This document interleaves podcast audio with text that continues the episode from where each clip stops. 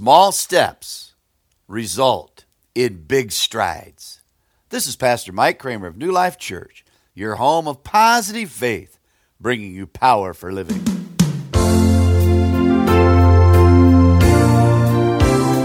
Come to the cross and find forgiveness.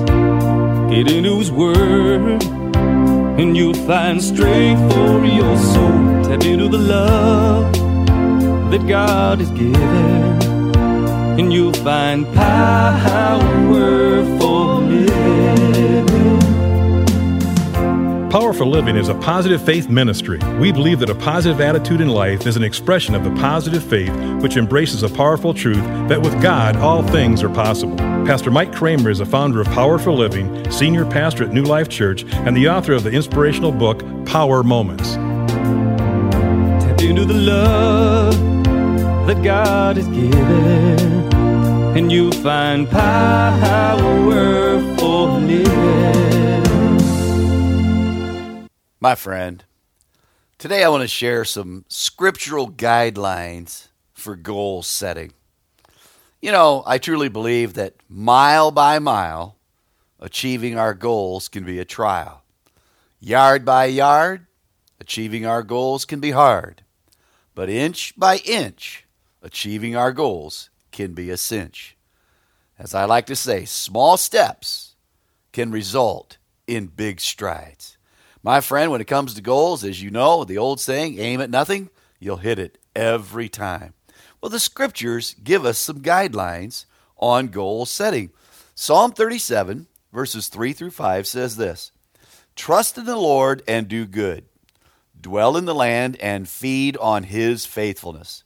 Delight yourself also in the Lord, and he shall give you the desires of your heart. Commit your way to the Lord, trust also in him, and he shall bring it to pass.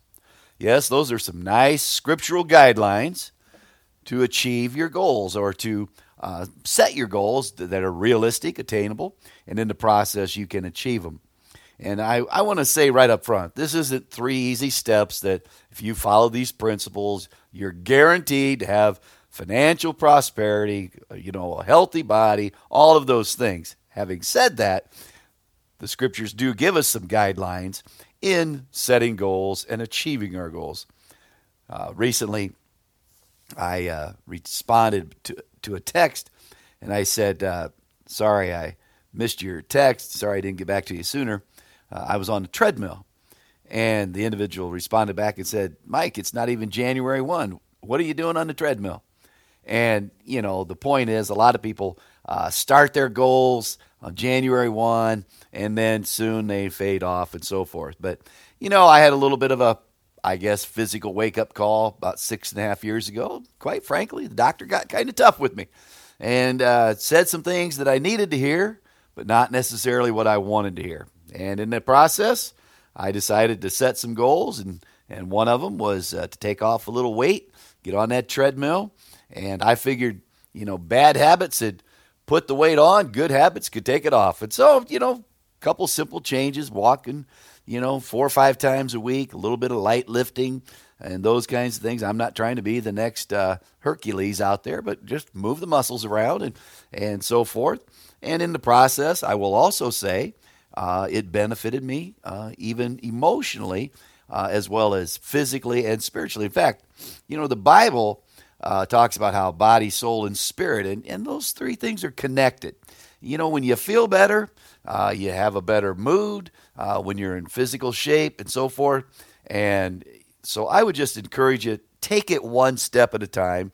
You know, don't try to achieve it all overnight. But whatever your goal is, whether it's a financial goal, a physical goal, a spiritual goal, you know, set realistic guidelines and follow them and treat yourself once in a while. You know, I like to say, you know, every now and then you got to have a day of grace and, you know, kind of do what you want and eat what you want and those kinds of things. But it's when we make it a habit that's when it can get a little bit, uh, well, it can get out of hand, I guess. But, you know, back to the scriptures here in terms of setting goals and achieving goals, you know, as we get into the year, you know, sometimes those things fade. Well, step back and just start over.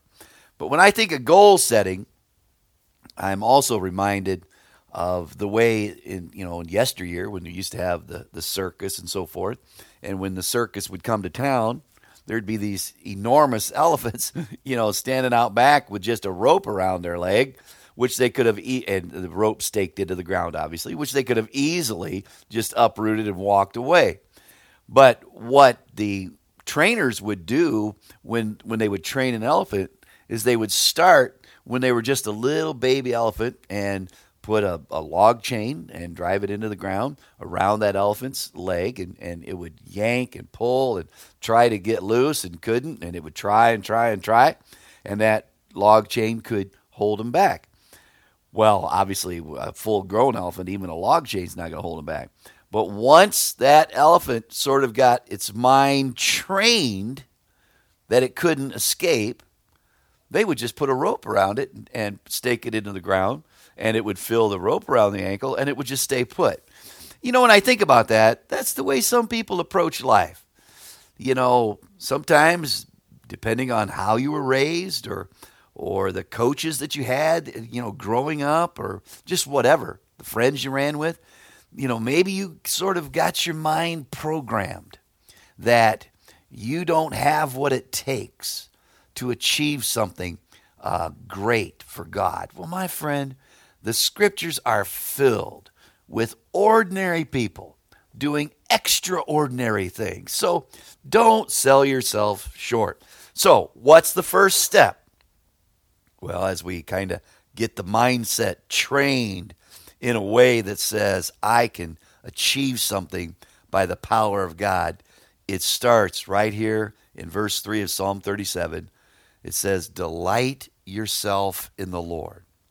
Verse 3 says, trust. That's trust in the Lord. That's confidence. That's a confident faith. You know, the word confidence, con means with, fide, faith, two Latin words combined together. So faith or confidence is living with faith.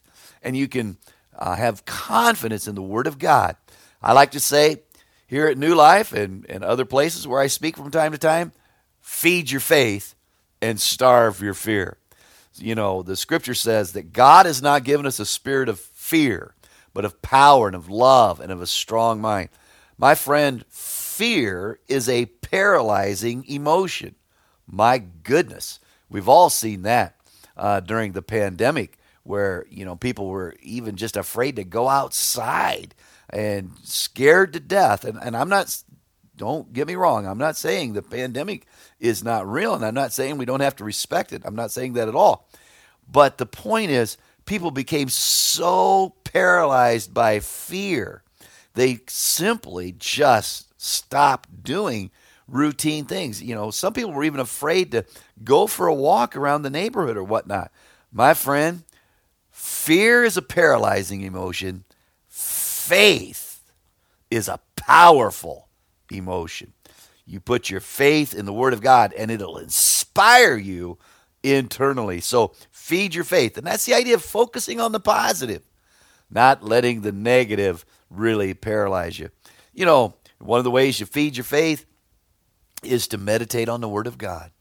You know, Joshua 1 8 says, This book of the law shall not depart from your mouth, but you shall meditate on it day and night and seek to observe all that's written in it and then you will make your way prosperous, and then you will have good success.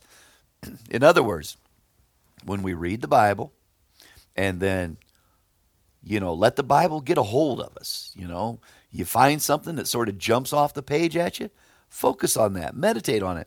Ask the Lord to help you incorporate that into your life. And it says, delight yourself in the Lord. My friend, God is not out to make you miserable. God will bless your life. That doesn't mean that your life will be problem free. That doesn't mean there will never be a disappointment. My goodness, you know, January 5th, 2012, we lost our 28 year old son. It was heartbreaking, gut wrenching, and, and, it still is. You know, grief can come back around in waves of emotion that sometimes catch you off guard.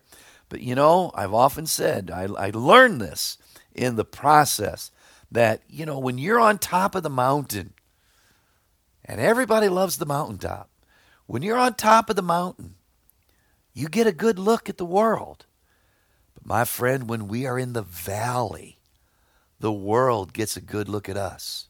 And God has used that in uh, my life, my wife's life, our kids' lives, you know, our family, you know, even our grandchildren's lives, you know, people that we minister to at New Life and out in the community. You know, God taught us many, many things and continues to do so.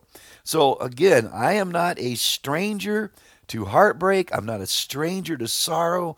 I'm not a stranger to disappointment. But I also am not a stranger to the power of God. My friend, God says He will manifest His strength in our weakness. So we delight ourselves in the Lord. Now, God gives us good t- times and blessings as well.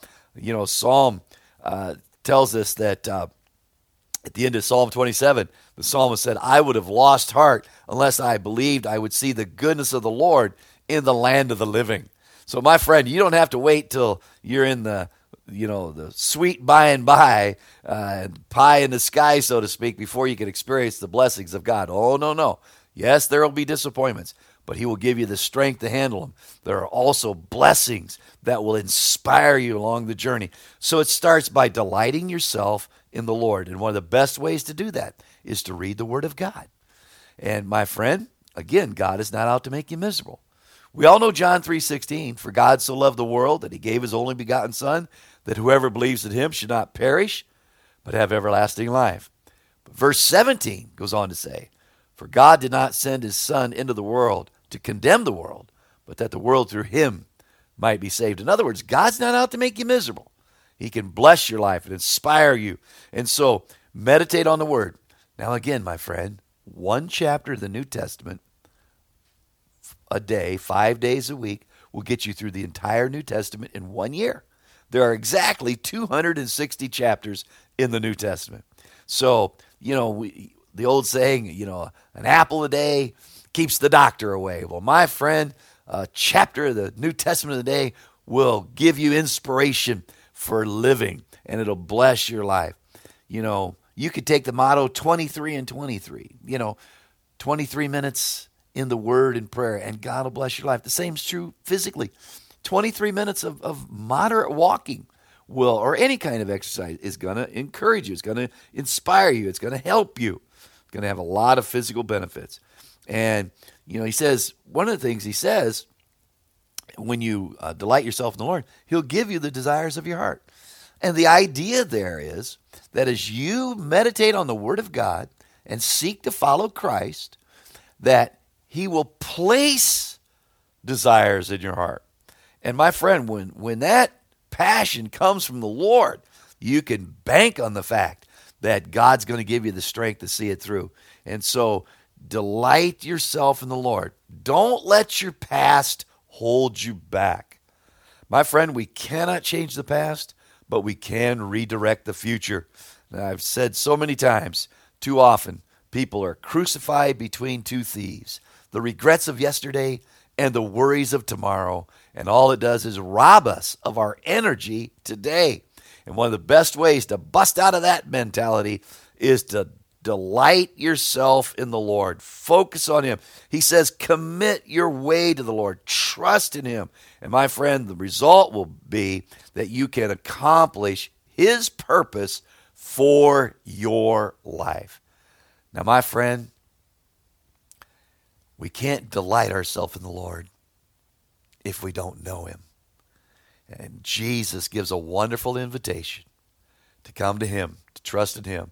You can simply bow your head and say, Dear God, I believe in Jesus Christ. I believe He died on the cross for my sins and bodily resurrected from the dead. And Lord Jesus, I invite you to my life to be my personal Savior.